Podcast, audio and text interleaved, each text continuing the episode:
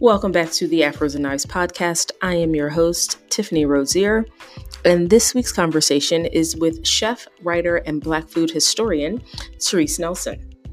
This is that unapologetically Black episode. We talk about the diaspora, we talk about the roots of American cooking, and the future of Black foodways. I love this episode so much, and I appreciate Therese coming on and having this conversation. It's long overdue. So let's get to it.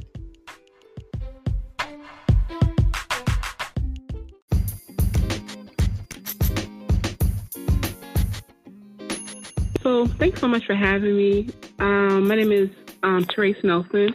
Um, uh, Lots of things. Um, mainly a private chef. Um, my career started um, probably about 15 years ago um, after graduating from Johnson and Wales.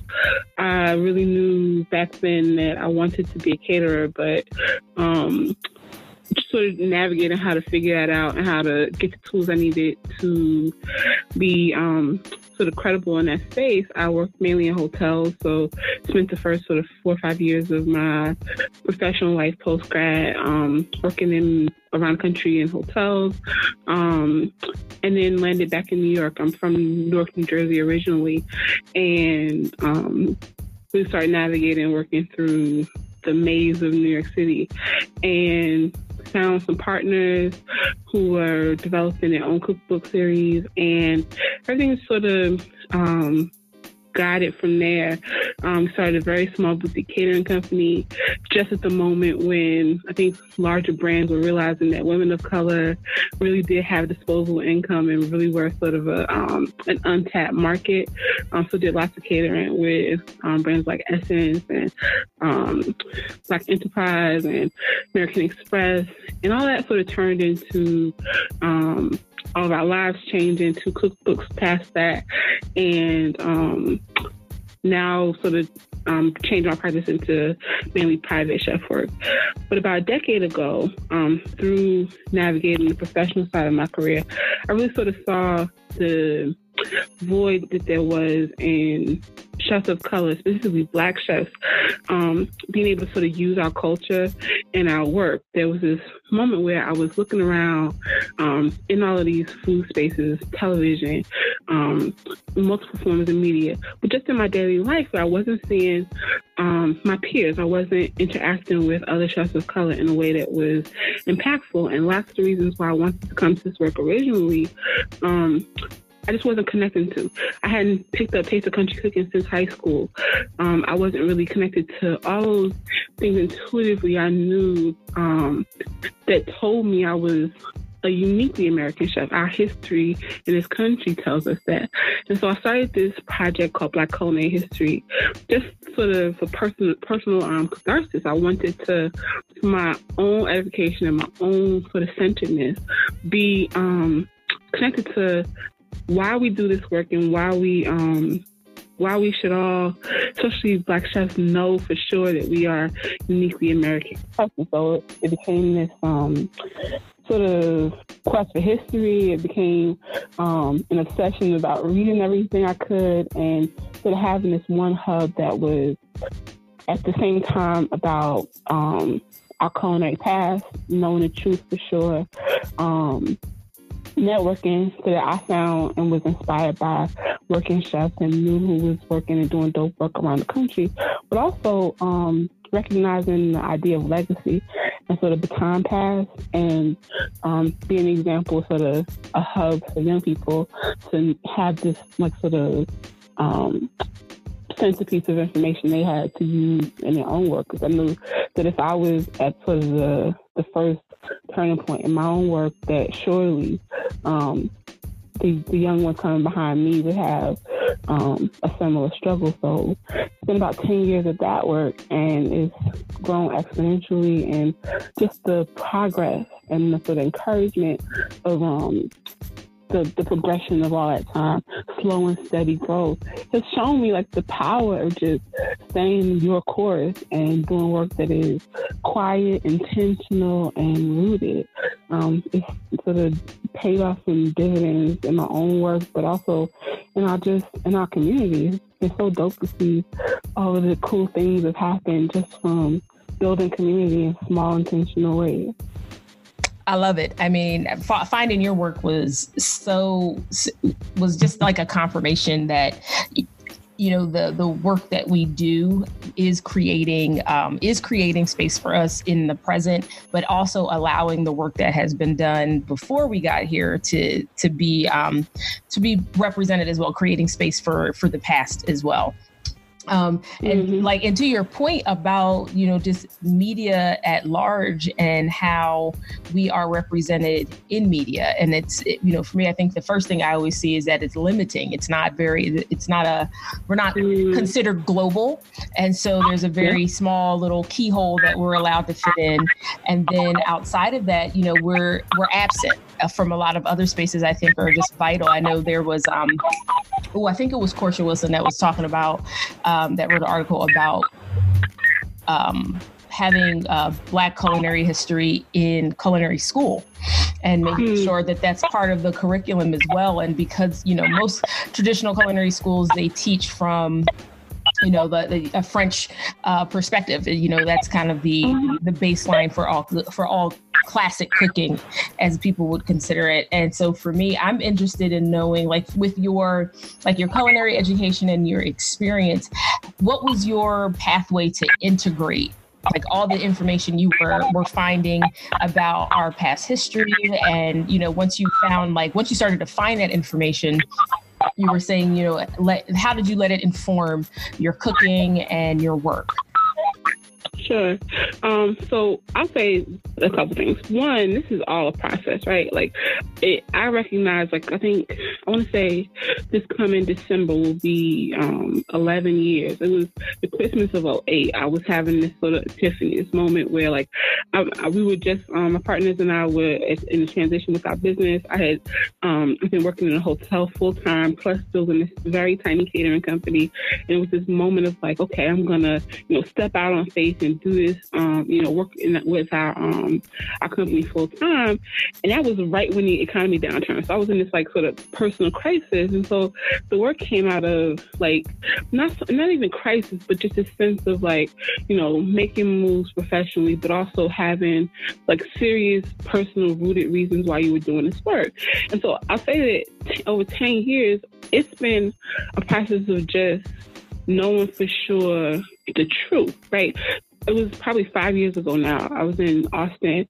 Um, Toni Tipton-Martin kind of put the bat signal out for the 150th um, anniversary of like um, emancipation. So Juneteenth, 150th anniversary, and she said, "Let's just get all the brown food folks around the country." So it was, it was all the people who you would know. It was the it was the, the dopest writers and chefs, and you know, from Jessica Harris to most of the chefs and folks you know and we're in Austin in this one place in this chapel with this whole day of symposiums, right? And this is this really interesting collective, right?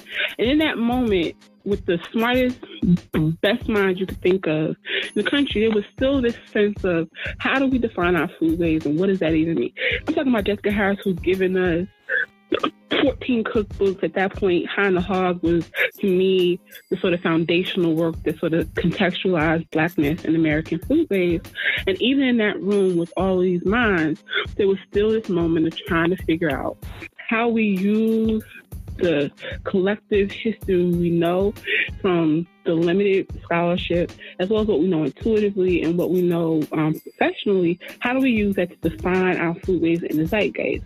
And so Korsha is brilliant, and her piece was absolutely right that that I think culinary schools have to be more responsible to broader cultural points of reference. But this point, I'm unsure that it's it's going to look like hardcore curriculum. To me, it's, it should look like um, sort of supplements, right? Like I went to Johnson Wales, CIA, most of the culinary schools around the country. Why there's why are there not more? this there should be a sense of innovation, right? There are chefs willing to and and that need to come along and provide sort of a, an extra layer of cultural of. Why is Kwame Onwuachi not, you know, um, doing week long intensives around his points of reference from West Africa, the Caribbean, what he's doing in Kiss Camp. Why aren't, you know, why Michael Twitty would come forward? That I think that it would look more like that because at this point, um, there's a, we need more scholarship. We need more books published. We need more um, context to sort of allow for the breadth and the time and the, the um, resources to be put into um, the fullness and the exactly. Um, exactly. documentation of our foodways in the same way other cultures have. Um, I think I, I, would think I think about um, CIA's at, it, at, at its beginning was essentially a GI Bill.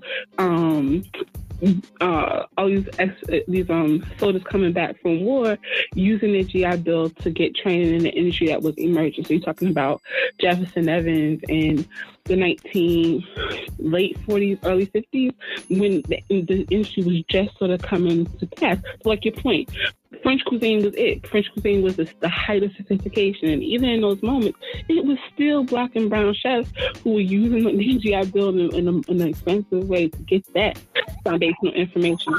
But then it took another 15, 20 years for them to start integrating Italian cuisine and Asian cuisine. And so my, my point is just that our foodways, we have we have just come to a place where we're getting past the necessity of identity conversations, right? We we're just we're fighting and writing about I do a lot of freelance writing, a lot of public talks, and even now, decade in, we're just getting past the moment where it's less about fighting for um, place of identity and more about what these foodways look like, right?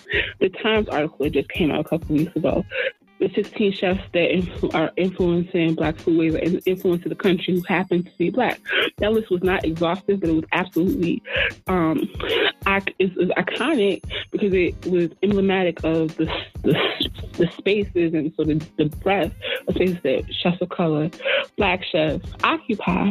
But to me, that turning point was that the Times in that moment was saying, look, here's a collection of 16 chefs from all across the country who represent different identities, are cooking vastly different cuisines. Here they are. This is a small percentage or small representation of the hundreds of chefs around the country who are doing this work. Okay, let's take a breath. Now we can start talking about the food. Now we can start talking about how we're defining these collective diasporic foodways and what does that look like. So now it's to me about getting more book deals, getting more cookbooks that, that represent these foodways. It's about, you know, culinary schools sort of seeing the power and the, the longevity and sort of the the pride of place that these foodways have in the culinary zeitgeist. And so you have to prepare your students to cook these foodways. Um, it's going to look like a lot of things. It's going to look like cultural spaces like Schomburg Center you know, the any any museum space that really wants to talk about Black culture, um, having to think about food expansively. And so there are many ways that this work is going to um, show itself. I mean, Museum of Food and Drink is doing an exhibit next year around Black foodways, and so it's going to take slow, steady, methodical movement, but I don't know that it's going to look um, one particular way. I think it's going to take lots of disciplines, lots of disparate disciplines, and I think that it's going to take everybody kind of contributing their own points of view. It's the Harlem Renaissance, right? Like absolutely, we're in the midst of the Black arts movement. Absolutely. And to your point about um, at, le- at least publications and more information, I was in the um, in the bookstore last weekend and I'm walking through the cookbook section, of course, and it's just homogenous and everything looks the same color same food. Um and i you know my and you know my frustration was it wasn't so much that all the chefs looked the same and that you know the the you know the style of writing and the voices are still very similar to each other. The, my bigger issue was the lack of diversity in just cuisine overall uh, you know like the more you can the more you can cook outside of your comfort zone, the better cook you are. Like it's just, you know, as a chef, I kind of go, if you don't challenge yourself to kind of go outside of your norm, you don't get better. You you essentially are cooking the same things just in a slightly different way, maybe with a different, you know, group of seasonings, but it's a, a, lot. It's always, you know, redundancy. And so for me, yeah. it was I was more, you know, I was more bothered by the lack of of diversity um, in that in that space, and then to to challenge people to create to dig deeper and to deep dive into the history and just just to find the techniques just to find the flavor profiles like not just you know past the the cultural implications of that but to to mm-hmm. create better chefs to create a better yep. food culture is to kind of you know to integrate this as essential information and not secondary information not like a you know one of the what do i say one of those um kind of little feature cards in culinary history. It's, you know, it's an integral part. You know, for me, I'm like, black cooks are an integral part of American history and it and it does and it's not reflected in his in, in American history just yet the way it should be. Um, and you know and for if it wasn't for you know the in, bringing enslaved people into the continent um, it, it, you wouldn't have a, an American cuisine. Quite frankly, it just wouldn't exist. And so for me, it's like it's it's one of you know one of the major things that you know black and brown hands have contributed to the overall cultural history of the country at large is is food and and, and actual cuisine. Full stop. Full stop. And so yeah, it's you know yeah. most people are just like what I'm like between jazz, hip hop, and food. I don't know what you guys would offer the rest of the world at this point you, exactly. you don't have much to contribute to a global a global conversation so you know in that in that way um what do you know what can we i guess as a as a profession, as an industry, start to do? Like, what do you see as kind of the next strategic move? Because you know, it's it's on us now to to do this in this to do this uh, period. And so, like, what do, what do you think? What do you see as like the next strategic move um, that's either already happening or that we do need to actually be hmm. making in order to kind of push this um, push this activity uh, a little bit harder and find more progress? Excellent question. Really, I mean, absolutely. The the thing that I'm up at night thinking about, and, and it's sort of central to the way I move through the industry. Um, I'll say this right. The thing I am most encouraged by is that no changes, um, no systemic change is overnight. And so the perspective of a decade has really been interesting for me because it's been this this notion of these sort of the germs of ideas that I thought I knew intuitively, things I've posited over the years, talking to everybody. I mean, from you know, I called everybody when I started this thing. I was literally just, it was 40 people by degrees of separation. Look, I'm in my 20s. I want to do this work seriously. What what is going on? Why are we not? Why do we not know who we are? Why do we not? And it's just, it was this sort of siren call to just like ring the alarm. I I want to know from a Jessica. I want to see what Asheville McElveen has to say. I need I need the elders to tell me what's what. I need to know what to read. I need, and so that starting point, ten years later, is looking at the to your point about the bookshelf, right? Like I I can I understand and I agree with you to a degree um, that there is not as much there's not as much um, courage in the publishing world to allow voices to just be and allow um, folks who you might not think represent these food ways. There's this, this narrative that I think lots of times media spaces are comfortable with that doesn't allow for an expansive, fully realized, disparate um, expression of who we are. Because again, blackness is not a monolithic experience, right? Like we have many, many experiences that sort of encapsulate how you move through the world, and that all has to be thrown up against the wall. It has to all be represented. But I guess I'm encouraged because I look at a time where Jessica Harris's Hound Hog was literally groundbreaking. It was, to me, one of the only things we had that said the words out loud. Um, that we've been in these streets. Here's the proof. Here's the sort of timeline. Because after that comes Michael Twitty's um, Cooking Gene. Then comes Jemima. Um, Tony Sister Martin's got a cookbook campaign to that. I'm looking at JBF last year with Jerrelle Guy and her Black Girl Baking. I'm looking at um, chefs like Omar Tate, who's working with an agent now, but a book is forthcoming that's going to be multiple disciplines, poetry, um, drawing, art, different forms of art, as well as cooking, as well as his personal narrative, memoir as a, a form.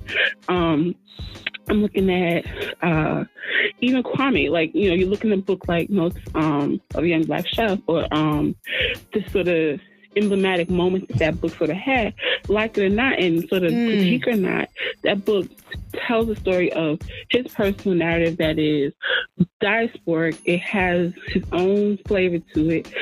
And exactly. it's going to be a, a, movie. It's going to be, I mean, there's a sense that there's a, a momentum happening. And so my strategic game plan, at least in the work I'm seeing and what I'm sort of um, hearing people talk about and seeing in terms of media spaces and terms of publishing, um, like online publications, magazines, thinking about is what do you actually have to say? To me, the Times article was absolutely kind of a um, it was a it was a it was a shot across the bow. It was to me the comp- the complaining I've been hearing from Chefs of saying, "Oh my goodness, we don't get a chance to to tell our stories. We don't. We, there's not opportunities." This was first of all, a moment where the pay, the, the biggest paper record is recognizing and reconciling um, the reality of Black identity in the zeitgeist. But to my mind, and what I'm encouraged by is that why are we always contorting ourselves to be right. acceptable, thought of as valuable um, in mainstream culture? We know we don't. We have the we have the cultural receipt since the birth of this nation. We have the receipt to tell us that we are uniquely American chefs. So the work I think is most interesting is knowing for ourselves the truth. There is not as much as necessary, but there is absolutely scholarship out there in these streets. So why are we not educating ourselves, reading everything possible is, is out here? So no, starting from that place, knowing your own, knowing our truth from the start and applying it to your career. Do your work. I wasn't talking about the dope Johnny um Johnny Rose in Houston. Talking about um Eduardo in Seattle. I'm talking about Mashama Bailey in Savannah if you are in restaurant spaces, do your thing without po- apology. If you want to write, be Korsha Wilson. Go to publications and pitch these stories that tell about who you are. Publishers, be innovative. On my Facebook is about to blow y'all's mind. It's not just um, it's not just a cookbook. It's not just memoir. It is breaking form. Look at Lazarus Lynch. His book is gorgeous, and it is. Part, I mean, he's out here profile style. He's 25 years old. That is what it's going to look like. I think that this sense of um, being unapologetic about what you have to say as an artist, it's not just coming to the industry because it's a multi-trillion-dollar industry and you can cook. What do you have to say? And if you don't have anything to say, maybe you shouldn't be doing this Have something dope to say and just say it. It doesn't have to look like one thing or another. It doesn't have to conform to the old tropes about what's credible in this work. It has to be dope and it has to be authentic. It has to be rooted. If you start from that place, I'm telling you, the world has to listen. And we had a, a moment where all forms of media, all forms of this, this sort of collective culinary zeitgeist is shifting. The restaurant industry is about to have, it's about to blow up, right? There's this sense that these old models are crumbling around us. We're seeing these old white restaurant groups crumble to the literal ground because they're not built on equity. They're not built in ways that are sustainable. And so while we keep trying to play by these rules that we see aren't valued, aren't equitable, and aren't sustainable, we have the blueprint. We have cult, we have restaurants that have that are generational. They may be soul food, we have the blueprint. Mildred Council, Sylvia, all these all these restaurateurs understood in the 50s and 60s that they we just lost um, Leah Chase. These restaurants don't. I'm not talking about the food waste. I'm not saying we have to limit ourselves to one particular point of reference. I'm talking about the blueprint for longevity and for the cultural and for the community empowerment. These blueprints are here. We have before these. I'm in New York. Norma Darden, um, Miss Maggie Spoonbread. These people, these women, especially women, but these restaurants, Alexander Smalls, um, these folks had the blueprint. There's nothing new under the sun. We're not reinventing anything, but there's got to be more sort of generational continuity and more sense that we're not out here making up things as we go along. We literally have the we have the blueprint right here. Why are we not paying attention and using those um, resources, right? Like when the economy downturn in 08 and the, the, the downturn we about to see in the next two to, to um, five years, Churchill Color have always been able to weather those storms. We all because exactly. we, have to, we have to occupy these spaces more re, more responsibly with less resources. So we built for this. Right, right. So why we, you know what I mean? Like, um, there's a sense that we're gonna be okay.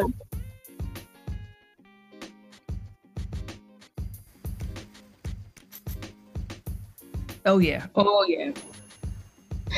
It's funny that that that idea of understanding that we aren't making things up as we go along. I, it was because the last um, the last interview I did it, it, hasn't posted just yet, but we were mm-hmm. really, I literally was talking about that because it had been sitting with me for a couple of days. This thought of we don't we have not seen ourselves ref, um, as technicians.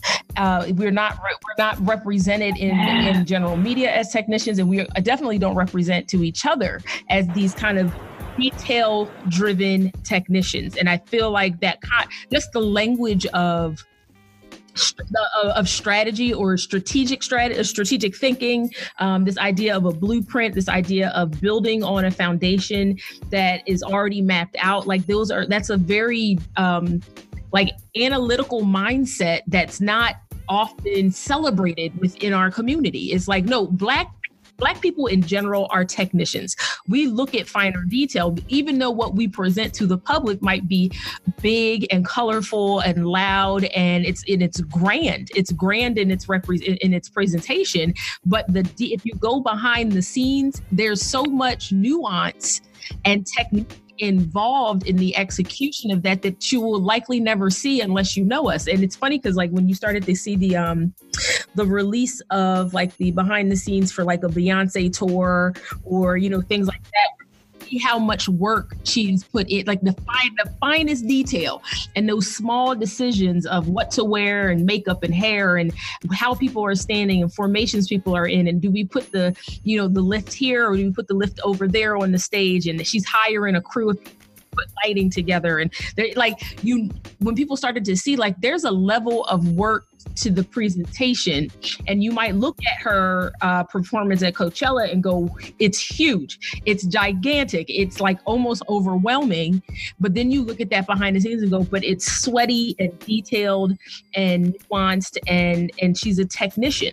And so like that's the thing that people were always trying to reconcile with people like Michael Jackson when they saw him. It's like, no, these guys are technicians. They are extremely skilled in their craft. And, you know, that's another word that doesn't seem to be synonymous with um, just black people in, in general as craftsmen. Like that's just not a word that people use to describe us. And I think because we have not, because a, a generation of people have not seen us in that light, we don't approach building these industries in the way we know how to do them from that place. We kind of have to, we look at it from a showmanship side. Like, well, it doesn't look a certain way so we probably shouldn't do it. And I was like, but there's, but the people that we are building the industry on the backs of, the people who have those generational and like restaurants that look like us, they are technicians. They are, they know about, they look at details in a way that other people doesn't, the other people don't look at detail. And so at this point for me i'm just like how do we shift not the external conversation but the internal conversation? Like what, what do we need to do for ourselves to understand like wait a minute we are fully capable of this. People have done it before us. It's there and it's not outside of our skill set. Like it's it's a natural space to think about. I'm like, oh, so think about your grandmom's house or your mom's house and how much detail goes into what they cook, how they decorate, when they execute an event. Um, I'm like, if you've ever been to a black cookout, a black wedding, a black church, there's a lot of there's a lot of detail there. So there's a lot of lot of nuance going into the execution of that. And um, so for me, I'm like, what do we need to, what, what does it look like for us to shift the internal conversation? Because I think a lot of it does start there. Like if you, you know, like the, to your point about if you have something to say, say it and say it your way. And I think most people are like, but I don't know technically how to get there. I don't know the detail of that. Well, what if I don't have, I understand the overarching story, but I don't understand how to dial down into the detail. And it's like, I think people don't realize that it's instinctual for us, like if we just turn it on. But I don't know if anyone knows where the light switch is. Hmm. That's, I mean, it's a fair point. And I think the thing I was most struck by when I started my own my work was more that, um, not, not at all that I think that, um, intellectual rigor is not critical because I think that that's that's a central sort of theme that is not missing, but is really the the, the secret sauce. Um, there's got there, there's a degree of um, rigor that needs to be infused into the work we do. You, to your point about um, technical excellence and those those notions of um, how we make magic happen and make it look easy. That's a that's a really I think that's a generational thing as well. That is something I've been really pondering. I think about the Edna Lewis's. I think about um, the restaurateurs like the Alexander Smalls. I think about Patrick Clark a lot recently, and I think that there's a sense that because they they didn't show their work. They didn't show the leg work because we don't have a lot of times um, with the, the elders that have passed um, because we weren't having, like you said, the strategic conversation about what it was really going to take to get to do work on that on that level. Um, there's a sense that, and it, it may be a, a, affectation of this generation. I don't know what the what the disconnect is, but this sense that oh, this is just intuitive. We just out here like you know, just you get your degree from culinary school, you just you want to cook, so you're going to do it and just do a pop up, whatever, and it's just gonna it's just gonna be hot. No, no, no. There is literally Sorry. okay. There's, there's, there's, a sense of I just I, I don't know how to say this is as a is a rigor, intellectual rigor that goes into Absolutely. what you're saying your your craft is. If that's what if you're saying that you are the we, we throw around the word chef a lot. We use that word really freely. And if you are really doing this work, if you're really about this life, what does that mean for you? What is, what are you reading? What are you investing in? How what are you how are you um, reinvesting in yourself professionally? What are you doing that makes your like what's your legwork? What's what's your Beyonce level swag? What are you doing? What are you how are you out here making sure that what you're putting out into the world, what you have to say as a as a credible working chef in a tradition tradition of, of James Hemings, in the tradition of Hercules, in tradition of Patrick Clark, in tradition of Edna Lewis, if you have that legacy behind you, literally right there for you to, to absorb and to look at and to sort of be inspired by, if that's what you're saying you do, what is what is how what's your practice? What's the what's the level of intellectual rigor that you are infusing into your work? And that doesn't have to look like one thing but it should be rigorous. Right. it should right. be intensive. It should be, and there's weight. There's, I mean, I don't know how. I mean, like literally, there. I, I, I say it's 200 books you should be reading. It's, you know, oh, you, um, t- I mean, 18 year olds. When I, um, I say 40 percent of the emails I get from my website, our parents wanted me to talk to their young people about coming to this industry. Wow. I'm like, I yes, well, yes, free um culinary school student.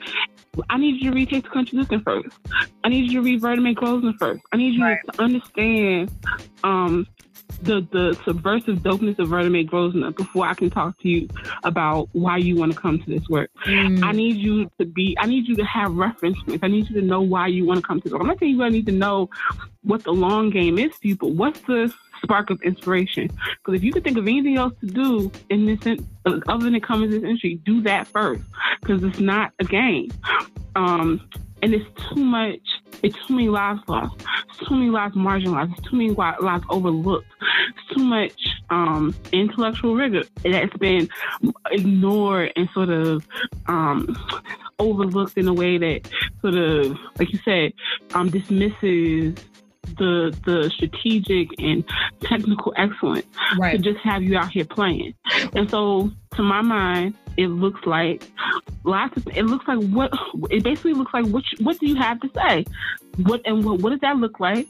And what work are you putting in? I mean, because I'm telling you that the moment you, you can't read um, travel notes without knowing for sure that we don't have to play by anybody else's rules.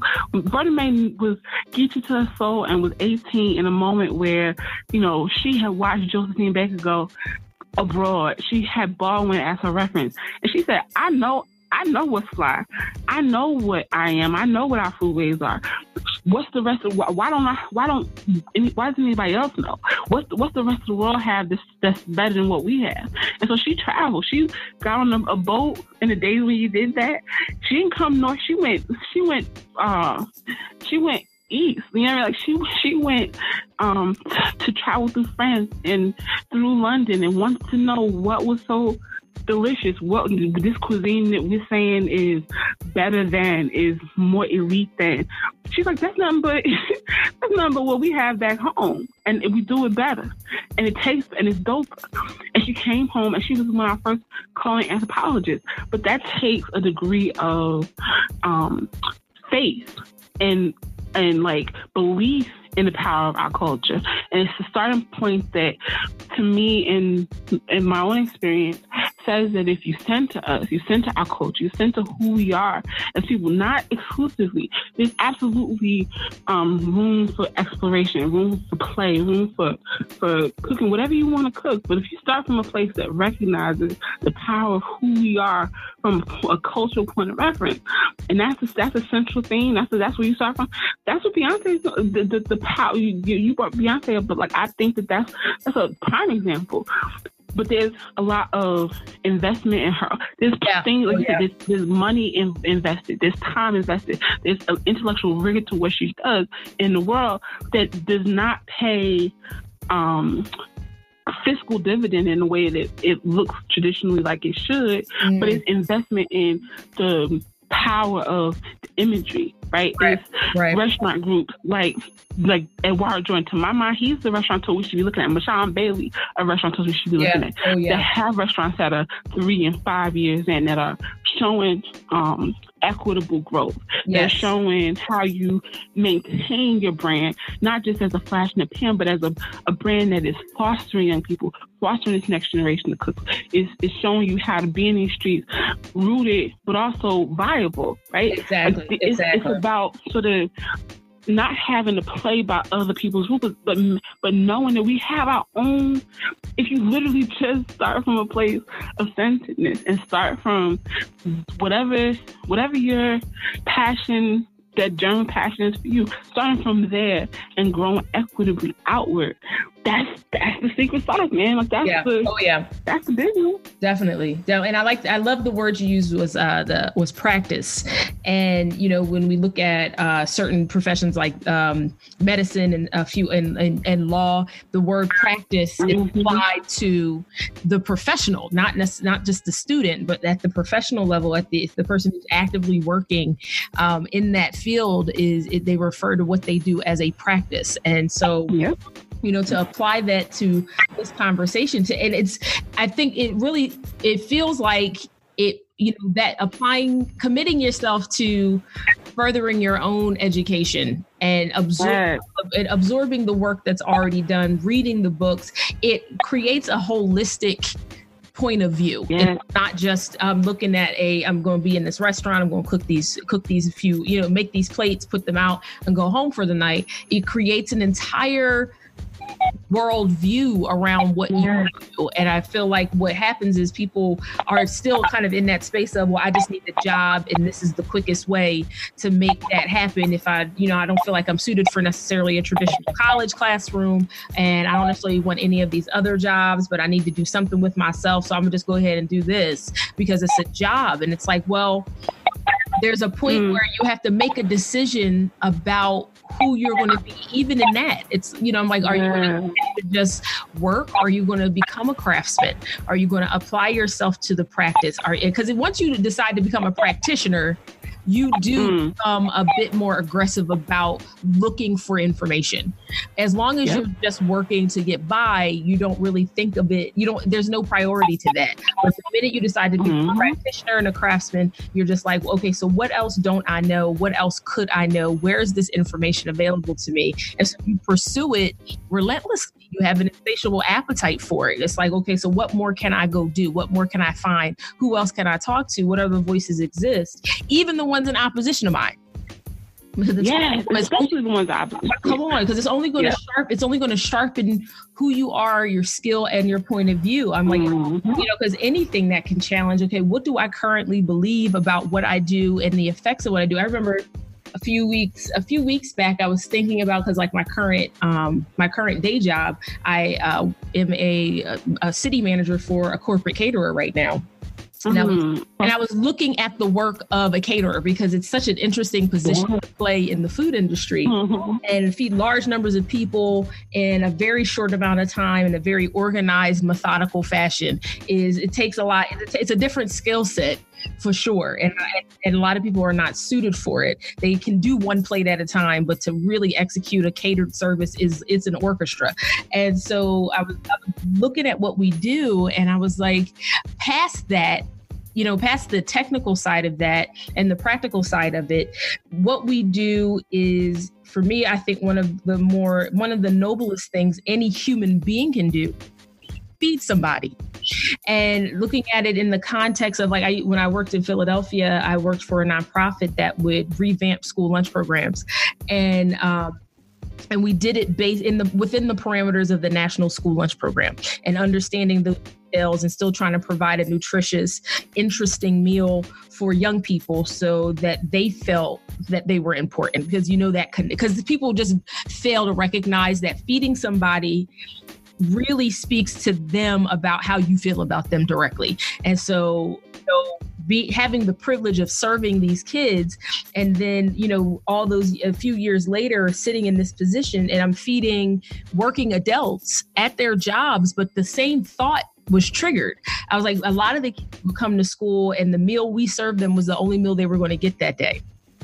And looking at the challenges of uh, food inequality, malnutrition, um, uh, just the just a lack of resource for a lot of families to feed themselves. How many parents are are going hungry to make sure they can feed their kids? And I just thought about the, the number of people, a number of adults we feed in a workplace at their desk.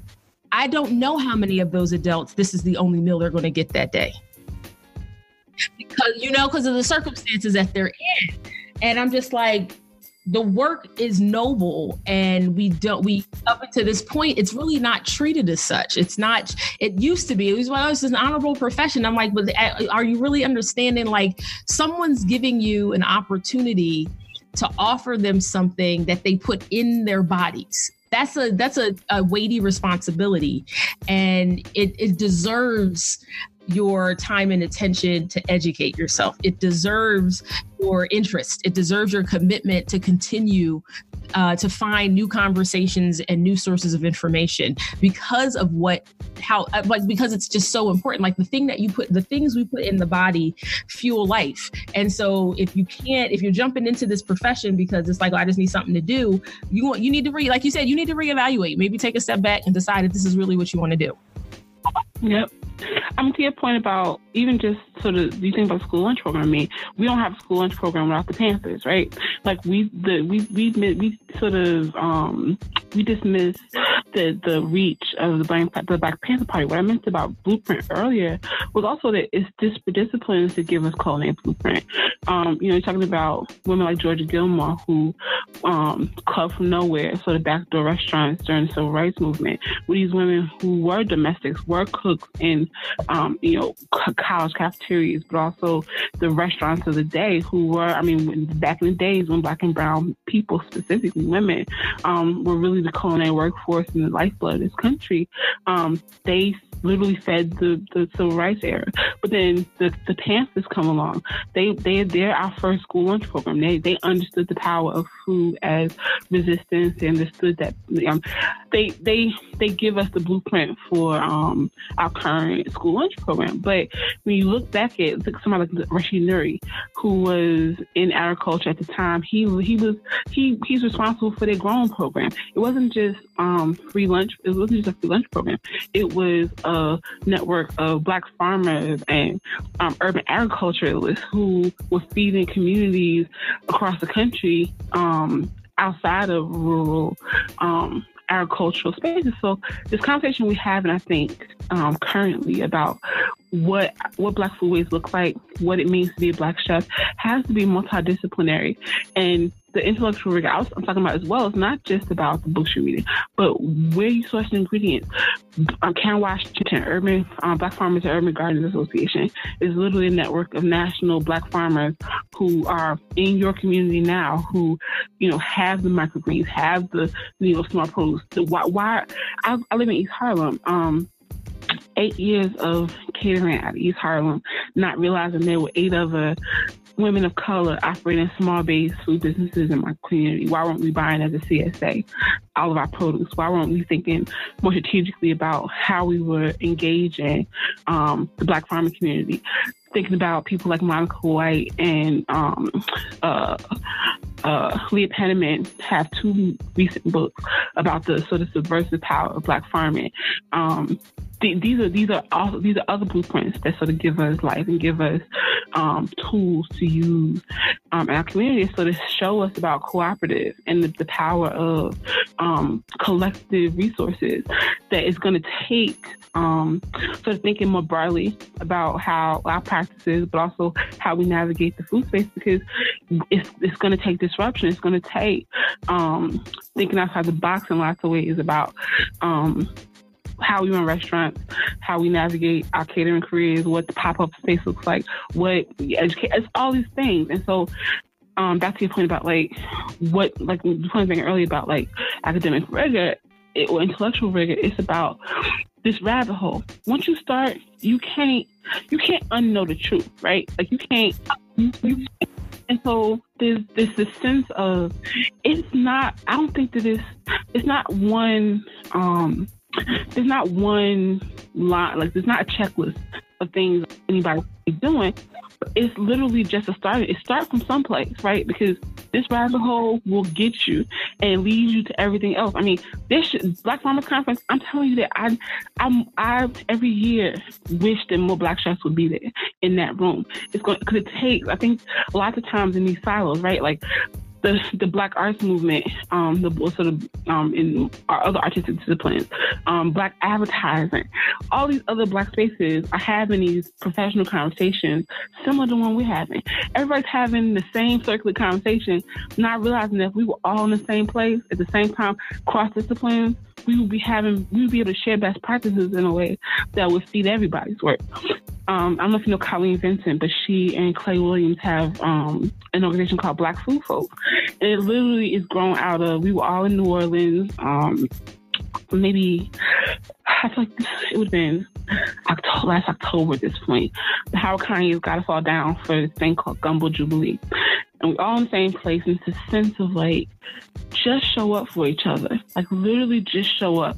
It doesn't have to be like, it's not about clicks, it's not about like, it's about being in one place celebrating us across the country. It should be con- con- consistent and continuous. And we, so he wanted to do whole cow barbecue because traditionally, um, black pit masters would cook a whole cow, but would never get to consume it because you have a whole cow, you're not gonna. That's an expensive animal. It's like a, and so um, to do whole cow barbecue was sort of a reclamation. It's sort of sense that like we're gonna have these black chefs, these black food folks in one place having a celebratory um, sort of like ritualistic um, meal in of New Orleans. We got to sit with Leah Chase, and she's telling you know just giving us these pearls. And so they got we all got back from this beautiful weekend, and they just they, there was this sense of just like why does everything have to be so complicated? Literally, just get home and just just see. And so Black Food Folks is literally just about um, these like sort of talkbacks around the country. Why It should if you if you whatever city you in, it could just look like a Monday evening in a restaurant that's already slow ring the bat signal, ring the alarm, and get everybody down in one room. They don't have to just be chefs. It should be educated. It should be art- artists. It should be just be in the same room. You don't know what resources you have community wise. We keep saying, we keep pretending like we don't have community. We have, you understand how dope we are. You, like, you know, but we, we have people with so many different disciplines just be in the same room. You don't know what you're working on that you need a fresh set of eyes for. You don't know what you you want to do. Here's here's the dope, you know, cinematographer, photographer. Um, here's the people on production side. Here's the folks who been through the, the, you know the sort of media training. Here's the folks who have cookbooks. Everybody in the same room. What are you working on? Black Folks events are literally just everybody in the same room. What are you working on? What do you have to offer the, the collective in terms of your expertise and resources? What do you need from the collective? As simple as that. I know that it's it's you know for me that idea of um, asking the right question will send you down the rabbit will send you down that rabbit hole i think that a lot of people they just aren't curious enough and you know even if you simply start with the question not so much are we dope, but how dope are we? And you and you seek to answer that question, the rabbit hole is infinite. Like you can keep going down that sucker for a long, long time and not out and, and not outrun the information um, because it'll always take you to a place you, that will surprise you. And um, so for me, I'm just like, what we, you know, to start asking that question more frequently that how dope are we? How, how deep does the well go?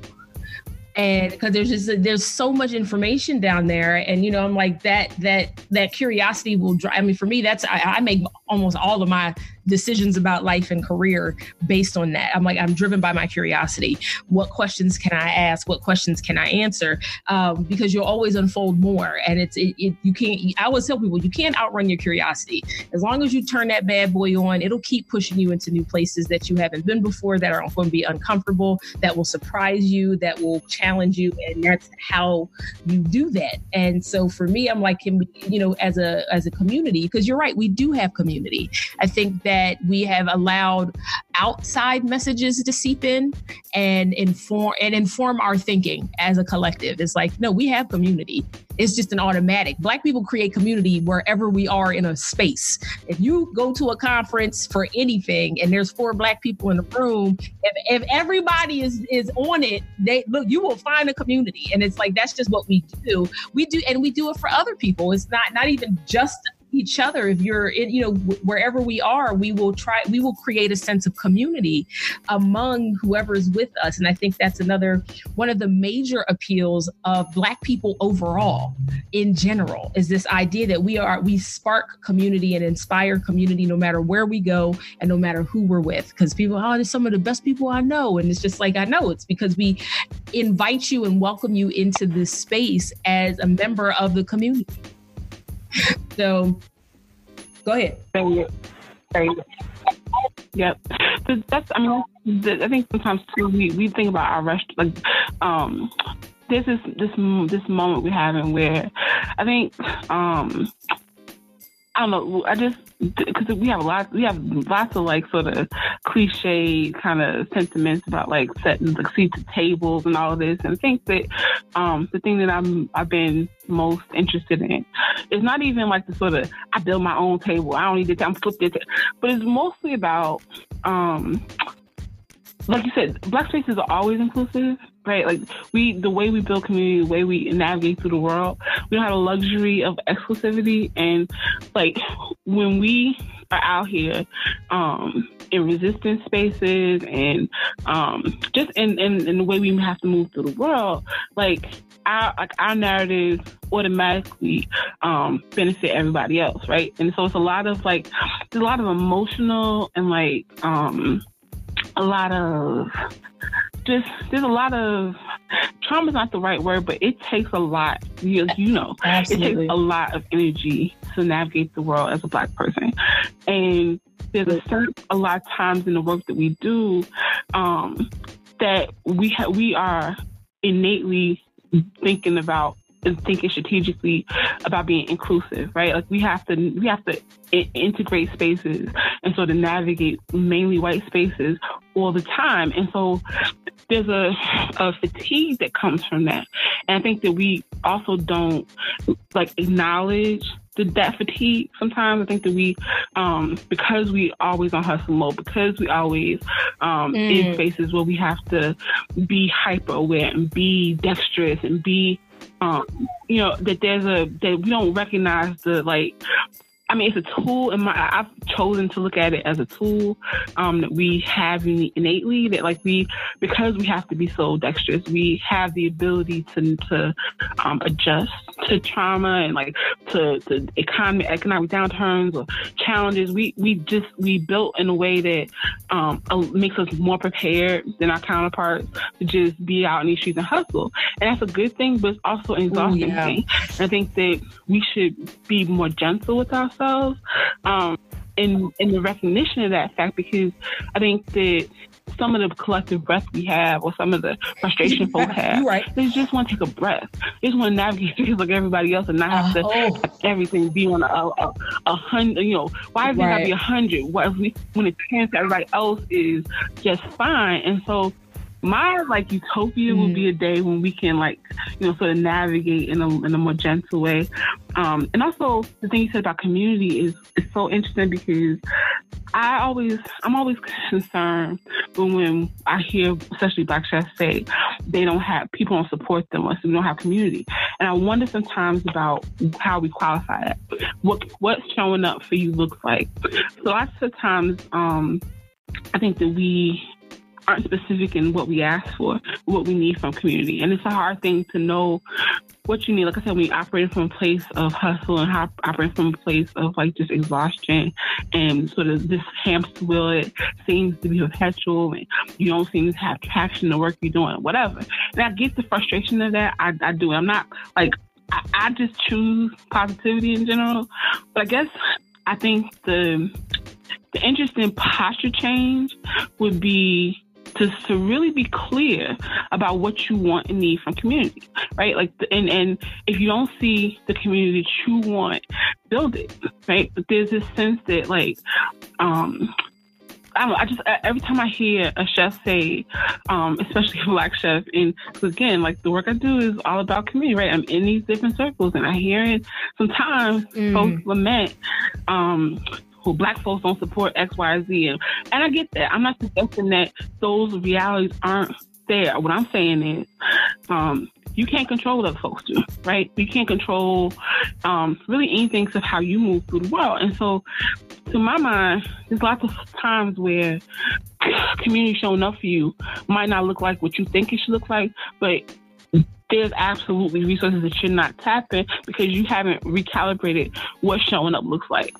And so thinking more broadly about what support and community looks like, what you really need to do the work you want to do, and recalibrate expectations. Because I think that there's a lot of negative energy gets placed into um, antiquated notions of um, support and community that if you had looked or shifted resources a little bit, your, your thought process a little bit, um, you recognize you really do have. I'm looking at people like Ben Burkett, like Black farmers to me have um, some of the most grassroots, most entrenched, Absolutely. most culturally significant um, collective communities. And they do right. it because they recognize that we out here alone and we have to support one another. We have to be um, invested in everybody's like all boats rises kind of thing. And I think mm. it's very easy to get mired in the superficiality sometimes of the culinary space. Absolutely. And not really recognize that like community has to look different for us. It's got to be more entrenched. And if we sort of just make that sort of posture change, that recalibration, all of a sudden you recognize the power of what you really do have in community and just that sort of recalibration of expectations would change a lot of narratives that aren't really particularly productive. It's true. It's true. And I, I, I've been kind of exploring that question about, you know, support and what does support look like um, for people in, in, you know, across all industries, especially Black people, when you do have this idea of, and I see it all the time, um, you know, on Instagram feeds and in social media spaces and stuff about Black people, you know, buy Black.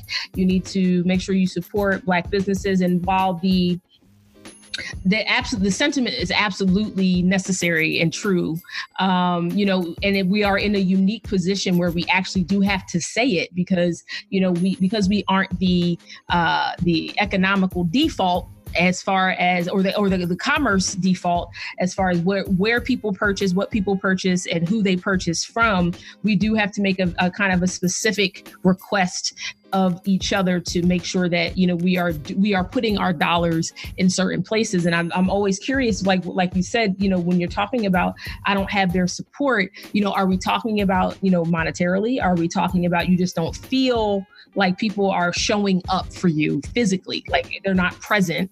Um, I think I know for me, a lot of conversations fall into kind of a fiscal conversation. Well, where's the money? I know I hear you say you support me. I hear you say you love the product or the service or, you know, whatever I'm doing, but you're not purchasing anything. You're not, you know, and I, you know, I think the the thing we have to understand is just because someone's spending money on something doesn't necessarily mean they support it and doesn't necessarily mean they love it, you know? So it's like, you know, dollars are not an automatic confirmation of the quality of anything. And so for me, there's, you know, I also feel like you you out here buying car insurance, but you're not a big fan of car insurance because it's taken, you know, it's taken from your budget where you might be might spend money elsewhere. We spend money on a lot of things we don't necessarily like, but are nece- are essential to life. So, you know, when I talk to people about, you know, asking for fiscal and financial support, I'm like, it has to look different because, you know, as we know in the restaurant industry and in the food industry, it's an exchange of value. I'm paying you for something that I value equally. That's why, you know, so when I talk to people, even in general, like when I run into a stranger, I'm standing in line at a grocery store or at a restaurant and I overhear a conversation about, oh my gosh, I can't believe that cost that much. Why would they even charge that much for like a plate of chicken or whatever? And understanding that on the other side, I have had to sit down and look at a food budget and figure out how to cost out a meal and how much am I going to pay for this particular product and then how much of that cost am I going to extend to the diner. And so, you know, I think people have to be very transparent about what it looks like. And like you said earlier, what does it look like to really do this? Like I think we've we've we have created a culture of you don't have any details, which gives people a false sense of success. So you have things like, you know, American Idol and The Voice and Chopped, and a lot of like the competition shows kind of lend themselves to this thinking that people watch, the audience watches, they see the uh, kind of the finished product and go, well, I can do that. You know, I don't. It don't. It don't take all. I mean, that's all it takes to to get that far. Is that's all it takes to do so and so. Stand in line for an audition or submit an application and then get casted. And I'm like, okay. So we've created this, you know, this space and culture where it's like there you lose. You know, there's a lack of respect for how hard something actually is and how much is invested and how much you pour into and how much of yourself you give to something to see it work. Because on the opposite end of that, you do see see restaurants shuttering and closing down and you're just like that restaurant's been around forever or this you know this particular store has been open for you know for a decade or more and now now all of a sudden it's closing. And so we do have this uh what's the word? Um kind of expendable energy around things that people work really, really hard to execute. And so we've created this kind of reductive attitude towards so many things at this point, and that includes food. And like the current uh, fight between, you know, what who has the best chicken sandwich, Chick fil A or Popeyes. And I'm like, do you know how many small little black restaurants out there make better chicken sandwiches than both of them? Like, for real, for real, y'all is this what we're doing? Like, is this where you want the narrative to go? Because like a fried chicken sandwich is an easy narrative for black people to come into and really bust that discussion up quite a bit. It's like, well, y'all can, can uh, y'all can continue with this argument between both of these kind of both of these white owned chain restaurants about their chicken sandwich, and we'll be over here talking about actual real chicken sandwiches. Like when you ready to actually talk about it, come see us. But it's a conversation like that you we or we just kind of feed commercially. And I'm just like, but this is one of them really great conversations that can turn into a very a, a large discussion about how we view what's good, what tastes good, what actually is good. And it's like, don't shy away from those kind of conversations. I'm like, you letting people who don't believe in salt and pepper talk about chicken sandwiches right now. And, and, it's, a, and it's a conversation no, we should be a part of. well, cause so here's the thing, right? Like I've been thinking recently a lot. I'm right. I'm working on my first book and there's a whole section I have around soul food, right? And this there's this conversation we have around Black foodways where there were chefs ten years ago who wouldn't even talk to me about Black identity in our work. They were chefs first. I'm I'm out here. I'm I'm cooking cuisine, and I, I'm okay. not, I'm not black. I'm not black um, first. I'm a chef first, and there's no place essentially for Black identity, right? Those same chefs, a lot of them are out here, you know, all of a sudden recognizing the power of Black cuisine. And I'm not I, people's journeys are what they are, and they, you know, kind of come think people come to the reality of the power of our culture when they're ready. But I failed to say, I've been thinking a lot recently about soul food restaurants to my mind, I live in Harlem, right? I, live in East Harlem, but you know, sort of Harlem soul food is kind of ubiquitous. On Sunday mornings, you can't um, walk through West Harlem, the West Side, without tripping over white folks coming up um, on the, the, the tour buses wanting to see the gospel. Absolutely, Baptist Church has to have a separate service um, so that the the tourists can kind of come and experience um, gospel tradition, the gospel brunch, um, just these institutions um, that are Harlem based that are kind of the bedrock of um, the sort of soul food, black foodways narrative born out of the 60s, right? And so I look at a restaurant like Sylvia's. Look at not just I'm not calling anybody out, but I'm looking at sort of soul food restaurants that are iconic, but are mm. um, maybe not as modern right. as they should be, right? They could be and aren't able to and are maybe trying to compete with the modern culinary zeitgeist, and it's not it's not a comparable fight.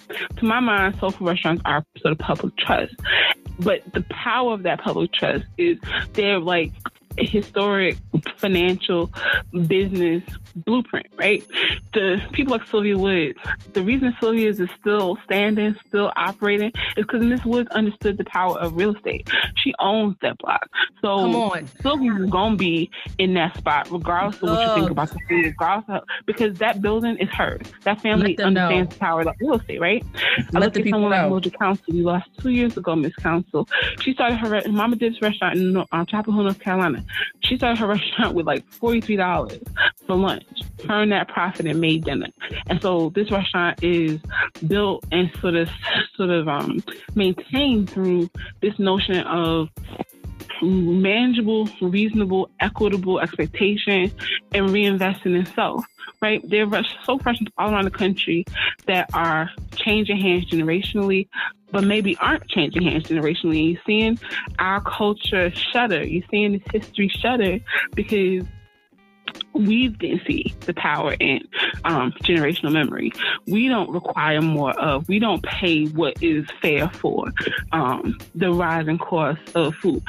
Soul food, black foodways, whatever you want to call it, um, our food culture is so entrenched in how and who we are and how we were brought up. So you see people, I'm not paying X, Y, and Z for this, whatever. Um, and I, and that's a fair there's a fair part of the conversation that requires more of our restaurants, requires more of our foodways. Asks that we think more broadly about modernizing these, this cuisine. And so for every Sylvia's, every um, you know community soul food restaurant, there's a, a nouveau soul, sort of modern soul food restaurant. Right, and right. I, I have, I'm, I'm, not I'm not saying I have a problem with modern soul food. What I have a problem with is this idea of elevation when we don't we're not sort of rooted in history. And so right, like right.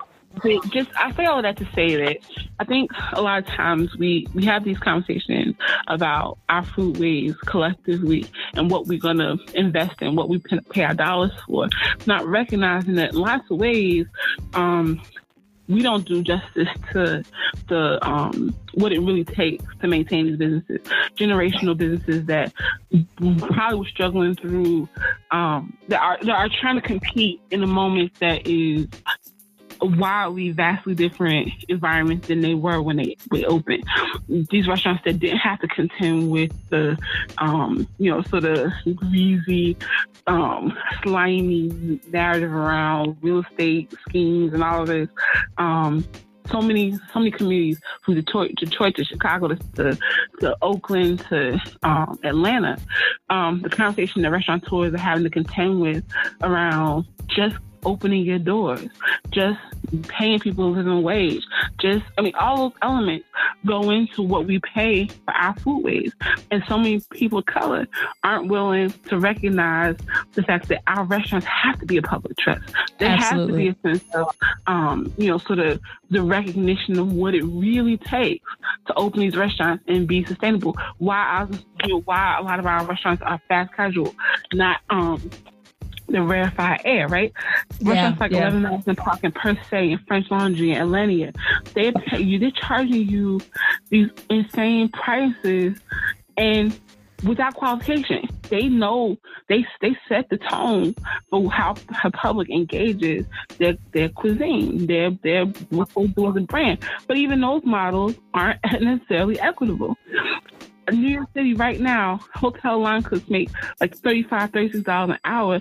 The cooks at Per Se make 18 How is that? You know what I mean? Like that, that, that there's a real talk conversation that we're not being honest about when it comes to what it really takes to do to be in a restaurant space because some of this stuff has nothing to do with food. It has nothing to do with what you cook as a, as a, as a professional. Um, tactician, right? Like before you even get a, a, a, chance to define cuisine, you have to have your doors open, and all of that is things that have nothing to do with how talented you are, anything. And then, so if you so if you see a restaurant who actually has their doors open and actually is trying to you know present to the public what they do, what they have to say, um, but then you you have to contend with folks not even wanting to pay the dollars because it's just soul food. Um, yeah, yeah, yeah, yeah. That's, a, that's a conversation that we not we need to be more honest about. I think. Oh, absolutely. I remember when um, Anthony Bourdain had a had, had sparked a very interesting conversation about you know the you know for lack of a better term ethnic food in the country in this country mm. and why people believe you know Mexican food should be cheap or Chinese food right. should be cheap and it was just like you know you just go ahead and throw soul food in there too and yep. it, and again it's it's really a perception versus reality thing because all of those restaurants and all of all of them are businesses first Yep. And you know, I told them like it's a business first and foremost, and it just depends on what your final product, what your end user product is going to be. Some people sell websites, some people sell shoes, restaurants sell food but it's yeah. still a practice it's still a practice of business there and so to understand that no one's out here doing this for their health they got employees to pay a building yeah. to maintain you know licenses to pay for it because if none of those things were in place your experience in that place would be subpar and so it's like you know you want a restaurant to have a good health rating that requires yeah. cleaning products that requires a dish crew that requires that people are trained in um, food safety, which costs money. Like they just people don't understand that it is a business first, and yep. you can't even open your doors unless all of those things are in place. And half and most of the time, like most businesses, you spend the first few years just paying those debts back to get yourself to get those stores open. There's no profitability there.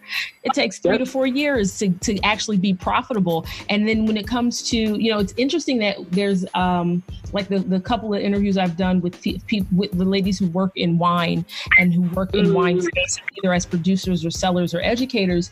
We've been talked, we've talked a lot about legacy and about how wine is one of those very unique um, businesses that are generational intentionally. Mm-hmm. and it's it's rare that you see that in other play in other industries. And so you know but it's also wine is a product that grows in value the older it gets. And you know as as a black nation as a black community we don't we haven't had a conversation around what are we going to value in that way? Mm. what is it that we do and offer to the rest of the world that we can tell the rest of the world that as this gets older it gets more expensive because it has more value Say it. And we don't we don't have conversations about that because we are we, you know like because then we have to start then we have to be honest about our you know about how we spend our money and the fact that the mm-hmm. black dollar only stays in the community for less than two hours and the fact yep. that like so then we'd have to have a real honest conversation with each other about okay this is what we're doing and yep. these are the behaviors we're engaged in right now so we really won't be able to sustain these the, the our ideals if we don't change our behavior and shift our thinking about them. Amen. So yeah. um well go ahead go ahead no, no, just because I think the other thing too, like to the point I was making earlier about like um, disparate disciplines, right? Like it's it, even just in sort of the, the, the, food and beverage space, right?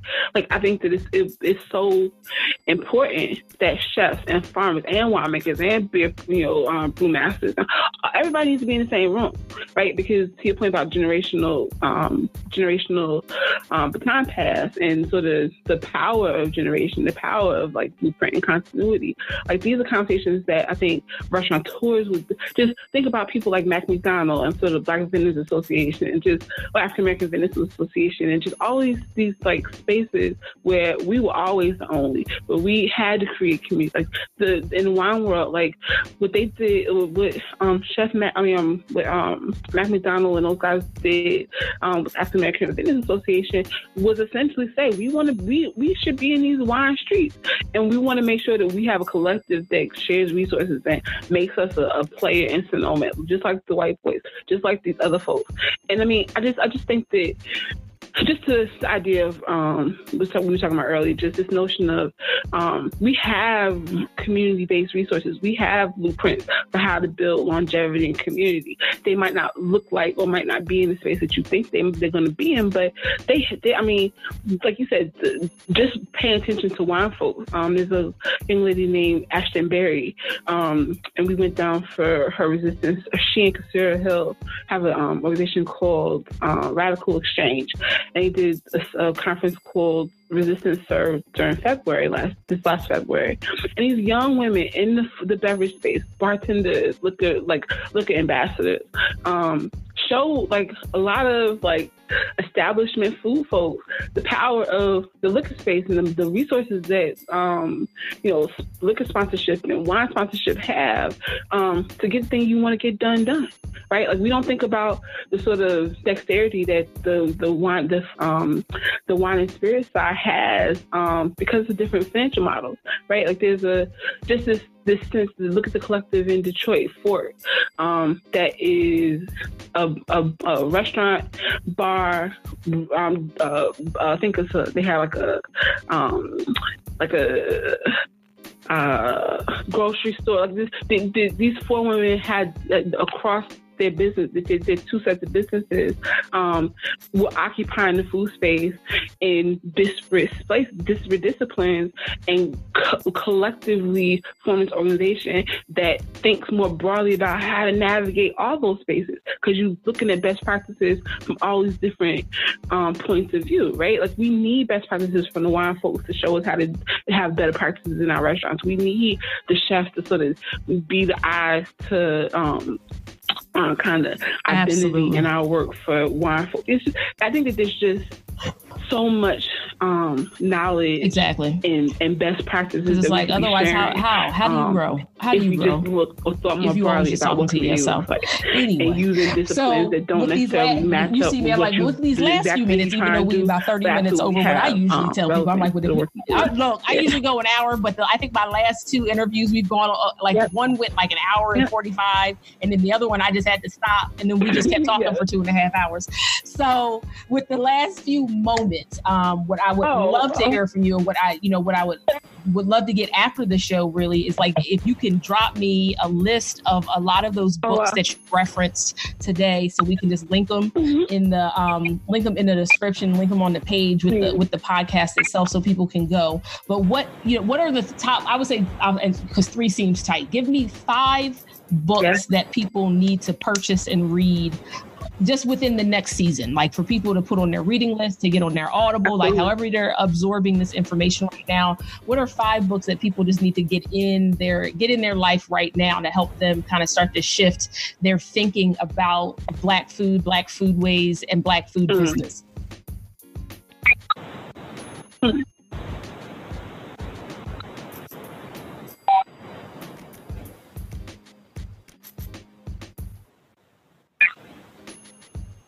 Mm.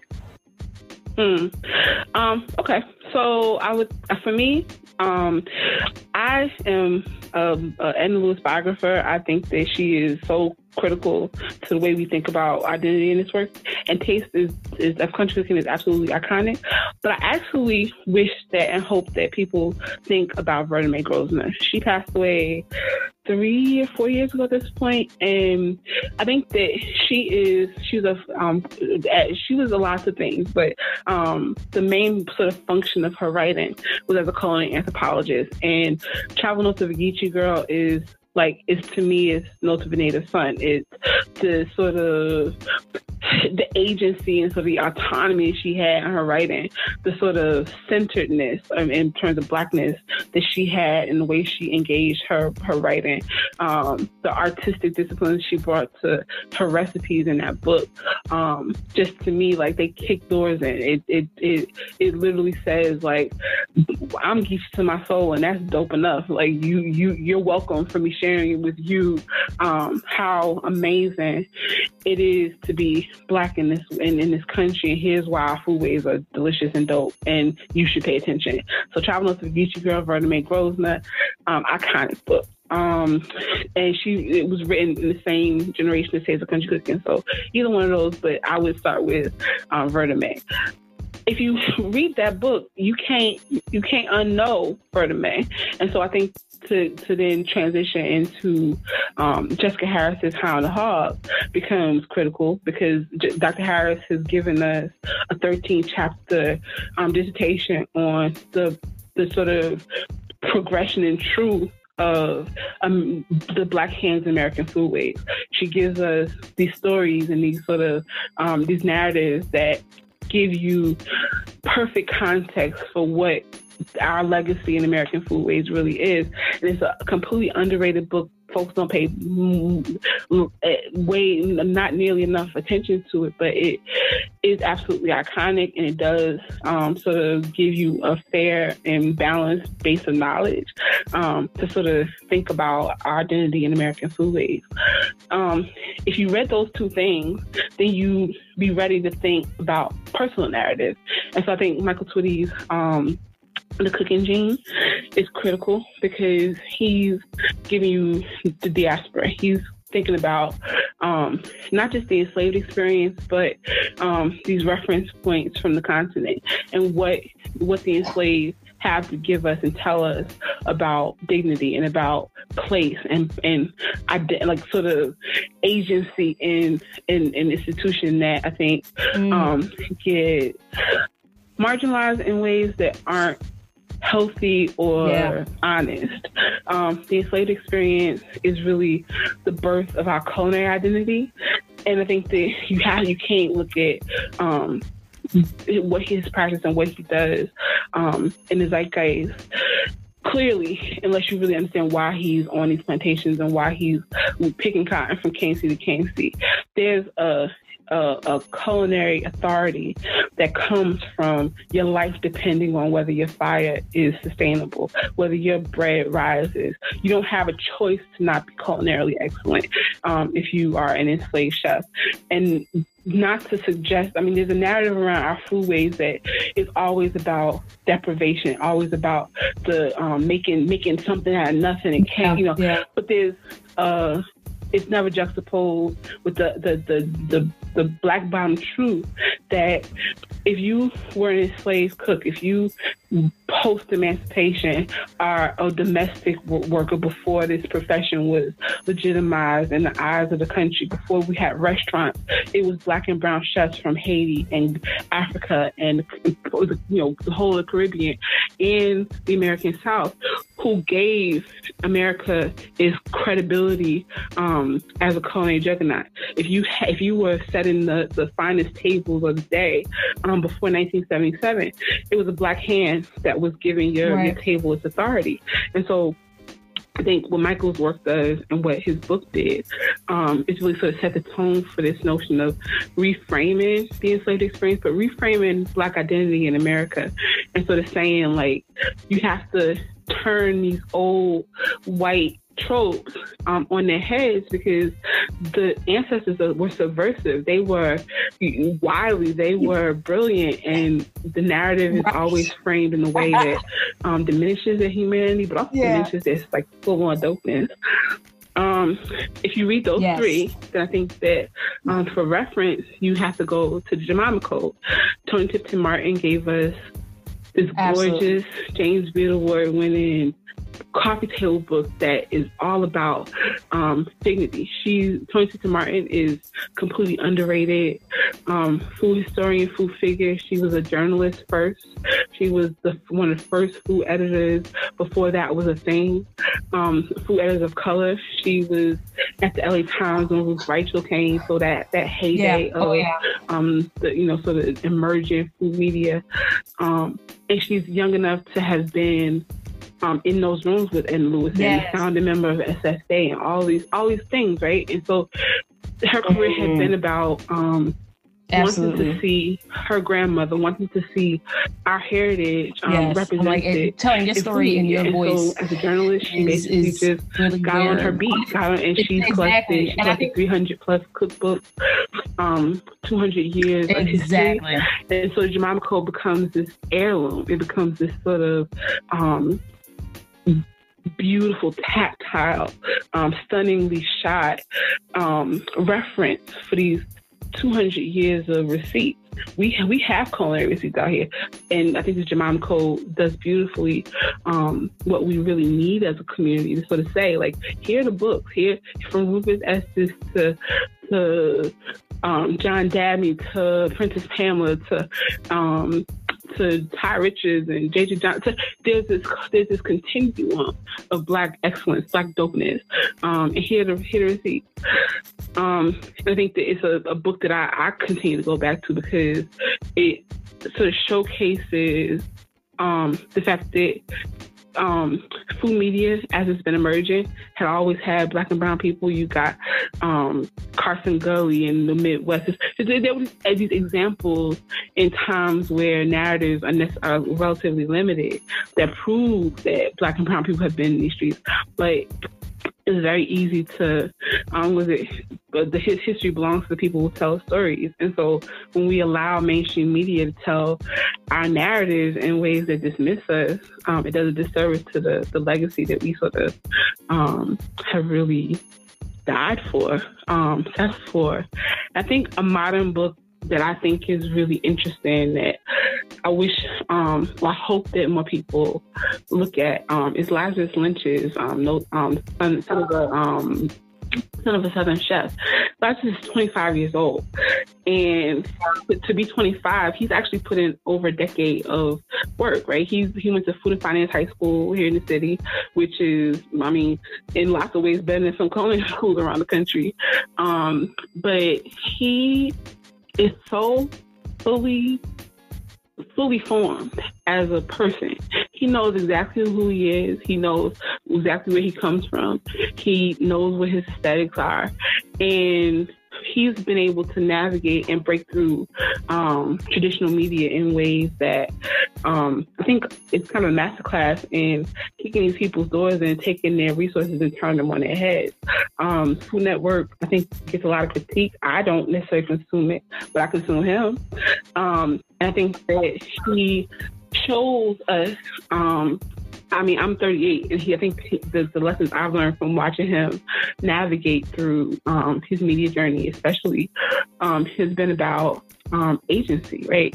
Like you, you, if you enter a space centering your own point of view and are unwilling to compromise, um, we're in a moment where not just black culture, but um, authenticity and sort of clarity of voice is sexy, is um, is marketable. And the moment we're having around Black Foodways is not a fad. I mean, our, our culture, our foodways aren't a fad, but there's a there's a fetishization, I think, sometimes of blackness. And like you said, think about um, our culture always being hot. It absolutely is, um, because because we just we taste makers, right? But there's a, I think the the danger sometimes is um, not sort of being rigorous. And Lazarus, it may it may look fly, it may look like he out here thirst trapping and got you. He got his Instagram, got him half naked and doing all kind of you, you out here with Vogue shoots and whatnot. But don't let don't let the Instagram fool you because there is a rigor to the way his personal presentation um, is setting the tone for how media and how the public engages his work. And so to me, that's subversive. That's that's the blueprint, right? That's part of the um, the, the the best practices that I think if more chefs of color specifically we're looking at, we sort of empower folks to just sort of what the hell do you have to say? Like, unless you guys, you you don't have to. It doesn't have to be about bombast or boast. It's got to be what what what are you out here saying? And it should fully formed, and it and it could look like anything. But Lazarus, I think it gives a, it gives me. It's like when I look at him, I, I know we're gonna be all right because I know that um, you know this is this is what the future looks like. It looks like you know telling your story in, in ways that just sort of demand attention. Yes. All you got. It's the simplest. It sounds so simple, and people, will, oh, but they overlook the, the power of simplicity. What do you have? How do you have? How do you say? If, if you just concentrate on that, like you said, that's a rabbit hole you you you would be consumed with.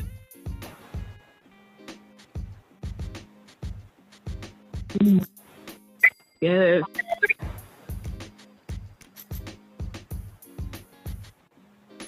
Yep.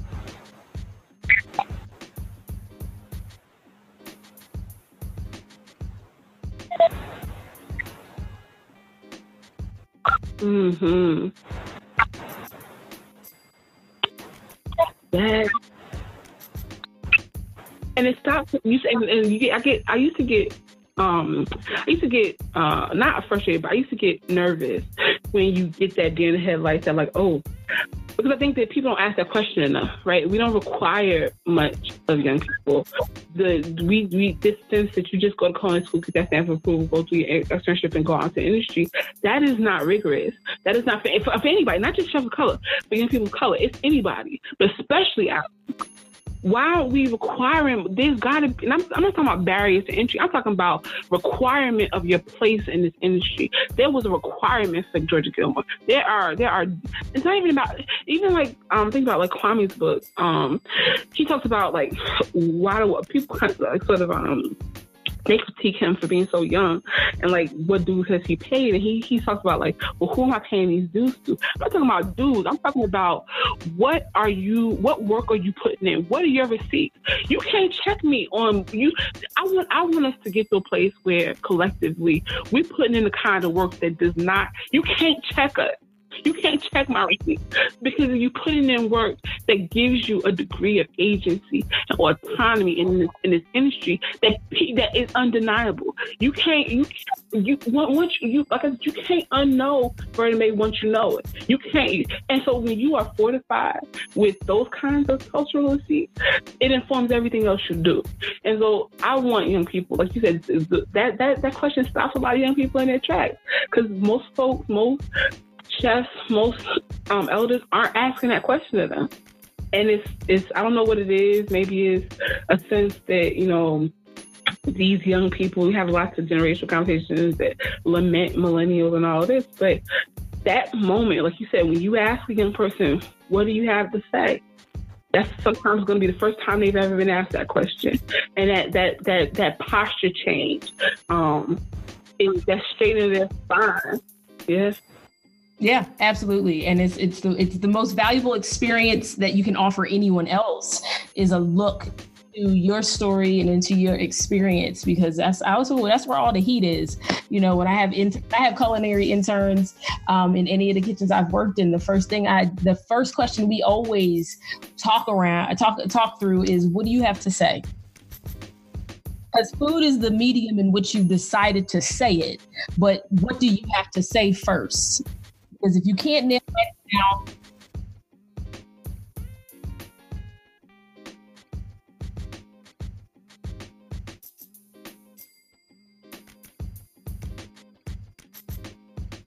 Absolutely.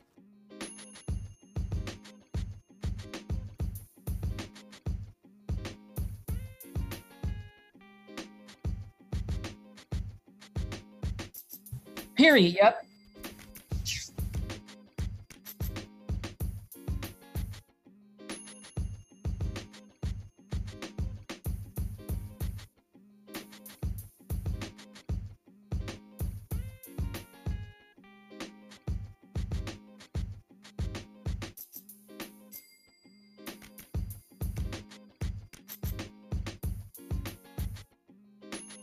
Exactly.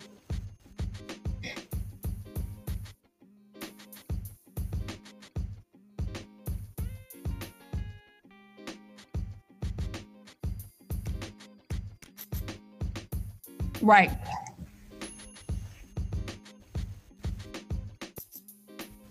Mm-hmm. Exactly.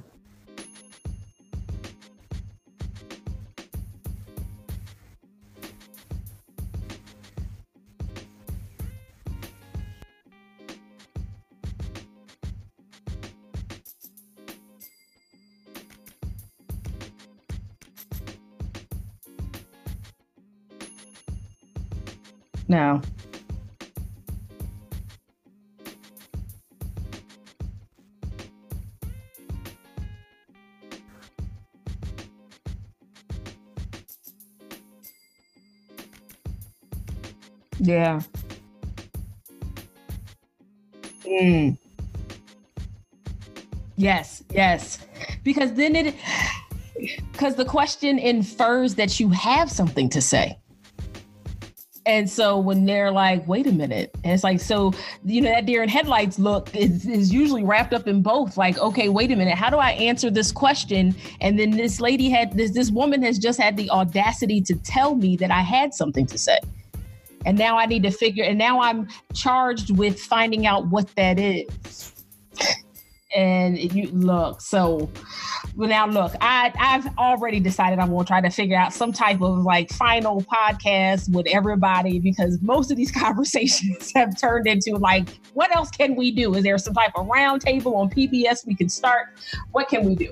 Um, so I am definitely going to be some part twos to a lot of these conversations because it's just like, you know, for me, that was the point of creating the podcast to begin with, is because I I, I knew that these conversations were being had and I was having them myself, and it was just like, how can we collectively have it? Like, we, we, we need more voices in the conversation. Um, so, I, you know, for now, I was like, thank you so much for your time. Um, I will. We have look i'm i'm definitely working on a couple of ways to just you know gather gather the ladies one more time. So you know it might be like a google hangout where people can call in and just ask questions and we can just kind of do create something around that. But there's definitely going to be an opportunity for people to just revisit some of these conversations. Because i know anytime i post a new podcast and people listen to it they're like oh my gosh i just didn't even know.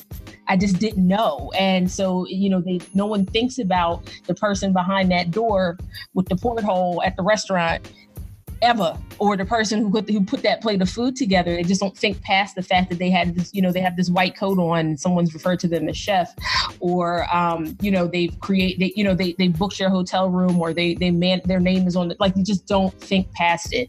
And so i've ha- definitely had some you know people just like thank you so much. Like i didn't even realize that these things were happening that that a lot of the issues that are currently like in the news and in our political conversations have have gone this deep and i'm like well a lot of them started there you know, as you think about the work that enslaved people did when they first got here, those that work was always connected to food, food production, um, food management. So we, a lot of this inequality and, and a lot of the the, in, the racism and, the, and a lot of the other conversations we are now currently having and are forced to have because of the of the climate we live in started in these food spaces.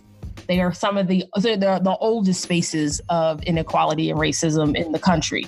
And so just to be able to like have these discussions and have like to have a vigorous and, and, and intelligent discussion about them has been definitely next level for me and I appreciate you. So um, I we will revisit this again, and um, I like I said, I'm going I'm going to have to create something because I just it, they're just too good to not continue. So, um, so thank you again, and um, like I said, just hit me up in with an email with the list of those books and those publications because I definitely it's definitely something that is front of mind for me right now after being in the bookstore. Because you I, you know I got used to you know using my Kindle or listening on Audible and I hadn't been in a physical bookstore in a while. And just to see a physical a physical representation of what we've been talking about is um is challenging. And so for me I was just like oh it doesn't exist. And they they aren't here. The voices aren't here and that's a pro- that's problematic for me. So um definitely I want to get the get that list of books out to people so they can start buying them and, and just you know eating the is eaten this information. Um, so they are, like you said, they are fortified by it, and they understand their they, they understand their own dopeness and they understand their own history, and so they know that the, the tools they need and the tools that um, the foundation that they need exist, and they just need to tap into it. Yep. So on the on the site, like I base, I mean, I have I have to I actually want to like add a couple categories, but I sort of divide up the, reading list through because there's also a lot of like uh, like sort of dense academic um scholarship that is super. I mean, like I mean the, the the rice rabbit hole is one that I, is just crazy, but um yeah, they, they're like um yeah but it's a um the lists I have on the site now are pretty extensive, um, and they are kind of they kind of yeah, it's kind of running lists. So it's one of those things too. I got to do like I do like a crowdsource sort of thing every couple of months. Like, okay, what am I missing? I need folks to take a look. Like, what what should what what am I? Um, what are you reading, and what should I be adding to the list? But it's it's kind of everything's broken up into like so this is Southern studies, this is Black cultural studies, this is the stuff you should be thinking about, this is the um, perfect. Know. Okay, so I'll, I'll just we'll forget the list and I'll just go ahead and share the site and make sure people know like go check that if you need to know what to read over the coming season. You know, I always have a summer reading list and then I'll have a fall reading list. And I'm like in the upcoming months, um, when you're traveling and you are you have a you have some time definitely to dig into some reading, um, which is something you should do anyway. But um I digress. Jubilee is one book. I'm, I'm, it's on my mind just because I'm. Um, I just just did an interview with her. I'm writing a piece for Taste. But um, Toni Tipton-Martin's follow up to um, Jemima Code is okay. called Jubilee, and it is it's a it's, it's like the, the cookbook companion to the book to, um the the um to Jemima Code, and it's yeah it's pretty dope. Like it's people going this is this is the fall book you're gonna want to think about. Okay. Okay. Um, because it's it's her she uses the the cook the 300 cookbooks to kind of like if you read Soul by um uh yeah. Todd Richards, he uses encyclopedia almost like he goes in, by ingredients to sort of define soul food or black food ways. Um, and then you look at like Harlem from Harlem Heaven um, by J.J. Johnson and Alexander Smalls, and they sort of use the Cecil and sort of diasporic conversation to sort of um, give us a blueprint for what diasporic cooking looks like. But I think that what Jubilee does is use heritage and uses these um, uh, historical cookbooks to sort of cook in a modern way. And she got Jerrelle Guy to do the food styling, so it's it's pretty Ooh, nice. Okay. Now, uh, for for listeners and people tuning in who want to follow you or um, find out what you're doing, or if they want to, mm-hmm. um, you know, just get connected, where do they need to look? So the site is blackculinaryhistory.com. Um, and then on socials in general, I'm Black Culinary most places. And then also our network, I mean, when I started this work 10 years ago, was literally this, it's, I mean, the, the, the bombast of a 20 something. But it, I started with this sort of, I called it a manifesto at the time, but it was, I think it's like 40 people. It was chefs of folks by degrees of separation that I knew and wanted to sort of um, mm. start network with but we've grown to a, a global network of over 3,500 chefs. Um, just cooking, writing, farming, or really around the world. I mean, our network is there's a, a really dope collective in, in um, London, is folks in Australia. It's just it's really an awesome community. So it's based in Facebook now because it's sort of social networking part. But folks share, you know, articles and good news and what they're doing, the work they're doing. and it's just really it's it's a community that grew organically, and it's just I can't I, I refuse to have a conversation with anybody about lack of community because I literally built it and I see it growing every day. So, um, just Black Culinary History is um, the site and our group on Facebook, and I'm Black Culinary everywhere.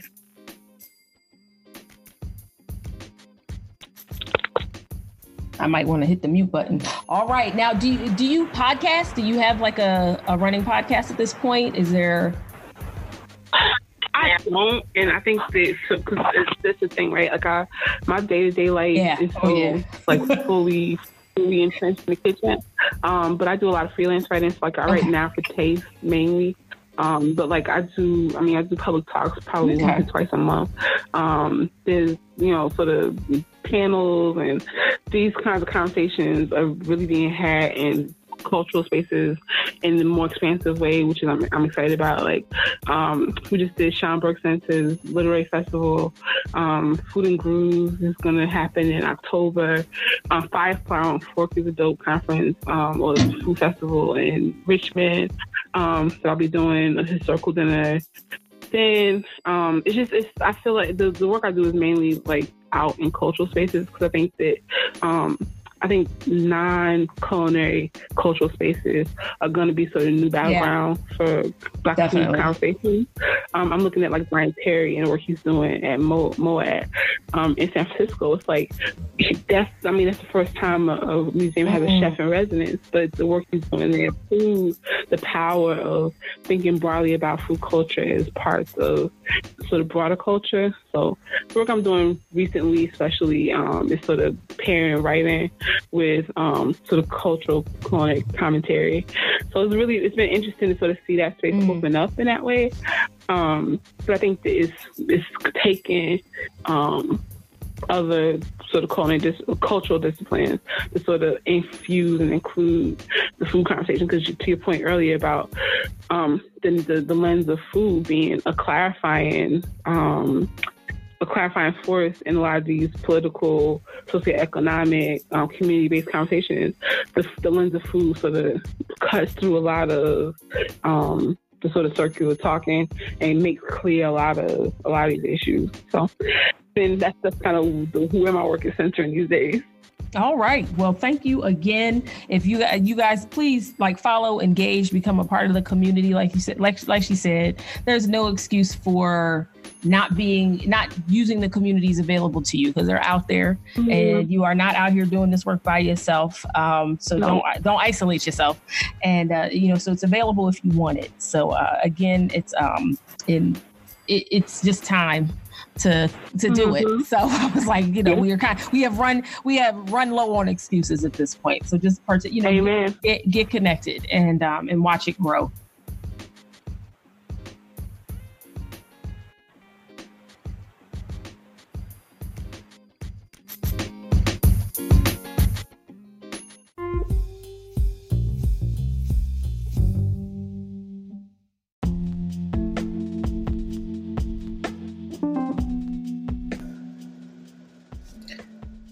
Thank you for listening to this week's Afros and Knives podcast episode. Don't forget to reach out and leave us a comment or give us some feedback on this week's episode. Let us know what you enjoyed, if you have any questions, or if you just want to jump in on this week's conversation. You can visit www.afrosandknives.com in order to um, just add to your add your voice to the conversation, and uh, we'd absolutely love that. Don't forget to catch uh, uh, catch us on iTunes, Anchor, Google Podcasts, Spotify, and anywhere else you may podcast. New episodes are available every Tuesday, usually right around 8 or 9 p.m. Uh, Mountain Time. So um, it's going to be a little later for you folks on the East Coast. Um, don't forget to like us on Facebook, follow us on Twitter and Instagram. Um, those places are the best places to find out when new episodes are coming up and who is going to be featured in them. Um, we have a couple more episodes in this season, and I just want to thank everyone who has listened in on one episode, a half an episode, two seconds of an episode, or every single episode. Um, your support is much appreciated and um, it just doesn't get done you know unless there's an audience so thank you so much um, it's definitely a community, and you know, I love having everyone as part of this new community of people. Um, there are a lot of things in the works for the next season. We're hoping to add some video components, and so we're looking to. Um, just get that fun get that get that extension funded at this point so you might see a kickstarter pop up or a couple of other opportunities to just become a, a bigger support of the podcast at this point we are already on patreon if you did not know that already. And it's just patreon.com backslash afros and knives. And you can jump on there and just check out all of the thank you gifts and things available for the, our patrons. So thank you again for um, just listening in this season. I cannot believe we've already gotten through 10 episodes so far. So the last two are um, again every drop every Tuesday, and then um, you know, we'll put together kind of a season finale type episode and just uh, regather all of our uh, our interviews and see if we can get one big um, one big interview going with a live audience. So um, definitely check the website and keep your eyes on social media just to see when that will happen and how you can be a part of it. Um, at the end of the season, there will be an official podcast calendar available. Um, there's don't forget to buy your official season one T-shirt um, because it will not be available after um, the end of September, um, and uh, there'll be a new T-shirt available for season two. So if some of your favorites um, were interviewed during season one and you want to rock that shirt with their names on it, definitely get that shirt now before the end of the month. So again, thank you for listening in on this week's uh, episode. I hope you got a lot from it. Be sure to visit um, the the uh, Black Culinary History website and just get that list of books and reading material that um, you know that everyone should have in their library or at least um, stored somewhere mentally. And uh, you know, and, and again, be a part of the conversation. So we will catch you next week.